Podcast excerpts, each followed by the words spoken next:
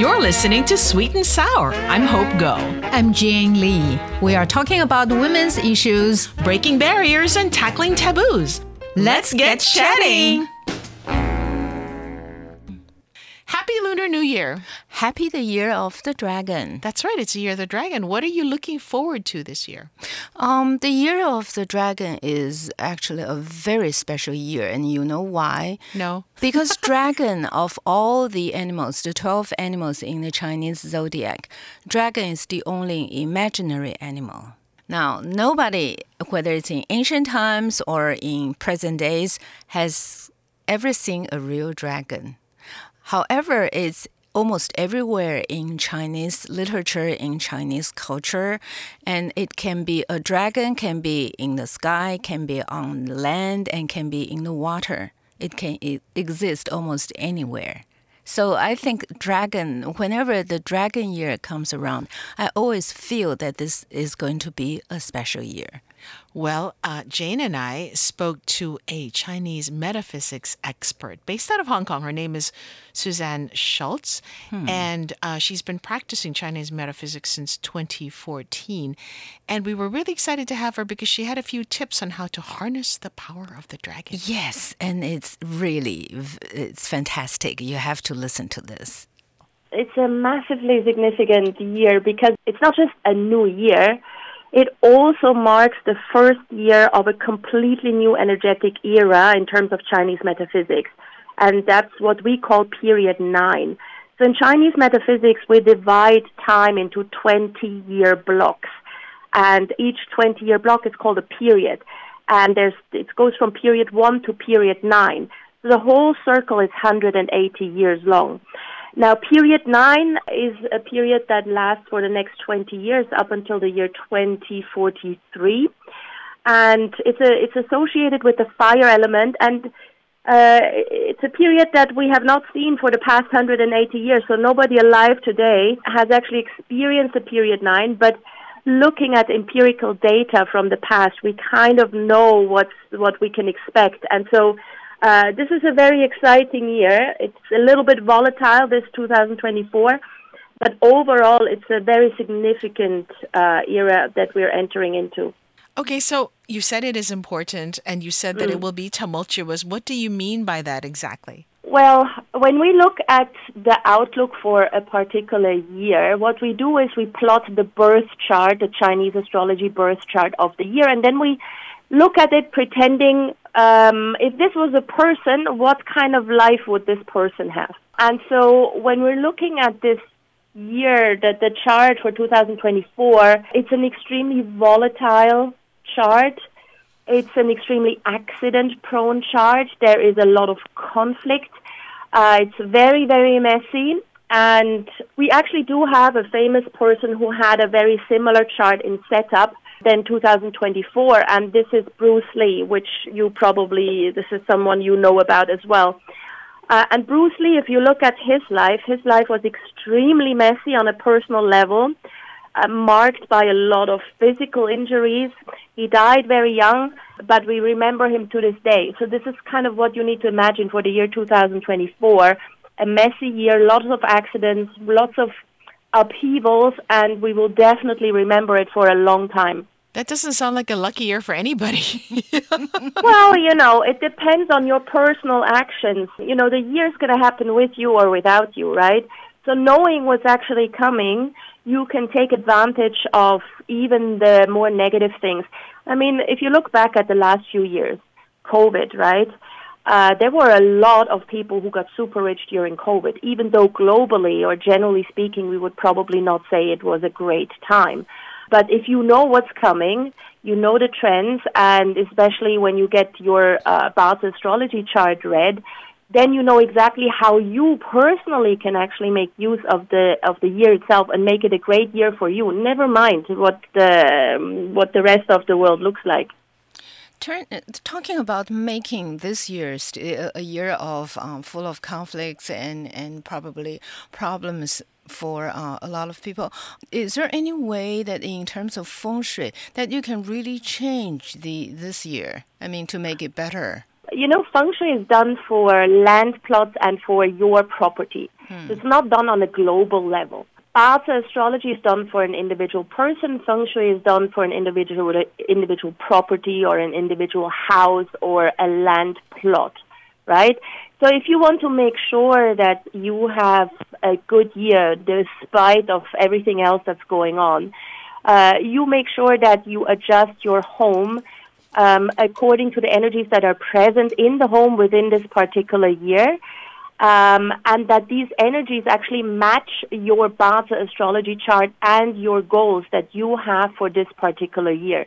If you can line all of these three things up, you will have a fantastic year. It's what we call the uh, the cosmic trinity, yeah, where we look at the heaven realm, the man realm, and the earth realm. You can line these up, you bring them in harmony, you have a great year. Okay, can we talk specifics here? Because I'm starting to get very worried about what this year is going to bring for all of us.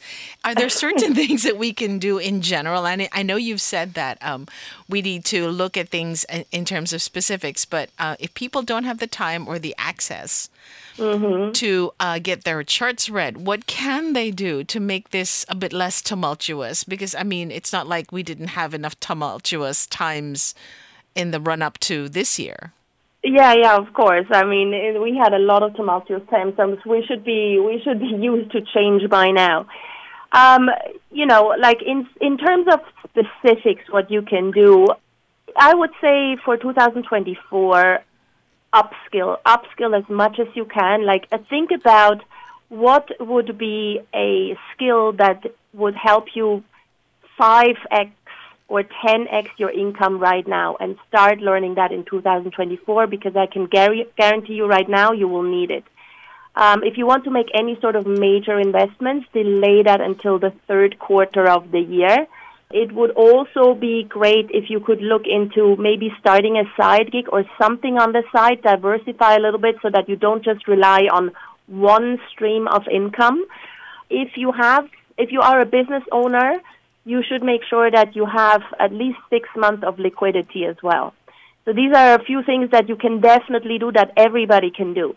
What about your home? How do you set up your home? As you, you already mentioned, not touching the west side of mm. the house, right? Is there anything else you can do? Um, again, like doing, talking in generalities is very difficult in feng shui because my goal is completely different than yours my apartment is completely different than yours. So I would set up my apartment completely different than my neighbor, even if we both practice the same feng shui. So, you know, it is tough to say that without any sort of specifics because there's no such thing as a wealth corner that works for everyone. I would say, again, with caveat, if you want to make sure that you have probably smoother energies than not, you should make use more of the southwest area of your home, but that works better for business owners and those who work from home rather than employees. Employees should probably more work in the northeast sector. But again, this is it's very non-specific and if we actually did this professionally there there would be much much more to it. What suggestions do you have for the positions of furniture to enhance the flow of qi and also, of course, to, to seek more health and, and uh, ben, health beneficials to your life? Right. So, generally speaking, there's no one solution fits all approach. That's not what feng shui is all about every flat is different, every property is different, and all the people who are living in the flats and properties are different. Um, also, the environment is different. So, feng shui is a uh, is essentially an outside-in science, meaning 70% of what affects you inside your property actually happens outside because it's the outside where you have mountains and water that generate the qi. So this is always a bit of a misconception that you can just say, oh, everybody has the same luck corner or everybody has the same wealth corner. So that's not really how it works. It depends very much on on the property itself, the orientation, the landforms, and so on. Uh, however, there is a short-term aspect to feng shui uh, where we can usually tell, okay, so within one particular year, let's not renovate in one particular area of the home or of your office. And in 2024, that would be the west area of your home or your office where you really, really shouldn't do any renovation, no hammering, no drilling, no painting, no repair work, nor mo- no moving away around of furniture, because that can really upset some um, rather challenging energies that will not be able to um, uh, be appeased even with feng shui methods. You know, people talk about bowls of water, wind chimes to try and shift Mm-hmm. luck. Can you address those and talk about whether or not they work? Wind chimes do not work um, because basically what what people try to achieve is a metal sound, and wind chimes the sound is very light and it's very erratic because it's only there if there is some wind. And if you have a wind chime at home somewhere in your house, there may never be any sort of wind. So it it really doesn't work. Uh, if you want to generate a metal sound, usually what we use are um, singing bowls, metal singing bowls, or uh, you can also use a dingsha or some sort of gong. Like these give out very, very strong um, vibrations, metal vibrations. You can actually feel this in your body. It's like when you go, go to a gong bath, uh, it elicits sort of um, emotions and feelings in you. So it's these kind of metal sounds that we need. Wind chimes do not work. Now, when it comes to water, uh, water u- is used as an activator whenever you are not able to locate yourself in an area that is has the key that you need to achieve certain outcomes.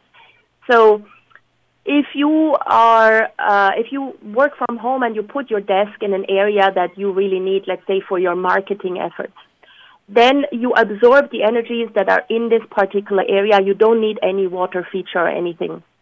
If let's say this area that has the energies that you need for marketing purposes is not um, suitable for a desk, maybe it's your kitchen or maybe it's your bathroom, then it doesn't mean that the energies are wasted. It just means that you actually need to stimulate and activate them with other by other means, and that could be a water feature. It cannot be a table fountain; these are too small. Uh, when we're looking at Chinese uh, or feng shui water activators, these need to be containers that hold a minimum of 25 liters of water. That's a I lot of personally water. use 50 liters. And um, the water should be moving. Yeah, so you can insert a, um, a, a water pump from an aquarium store. The reason why a lot of people use aquariums is not because the fish are lucky. It's because the fish keep the water moving. And back in the old times when there was no electricity, the only way to keep the water moving was by putting a fish into the water.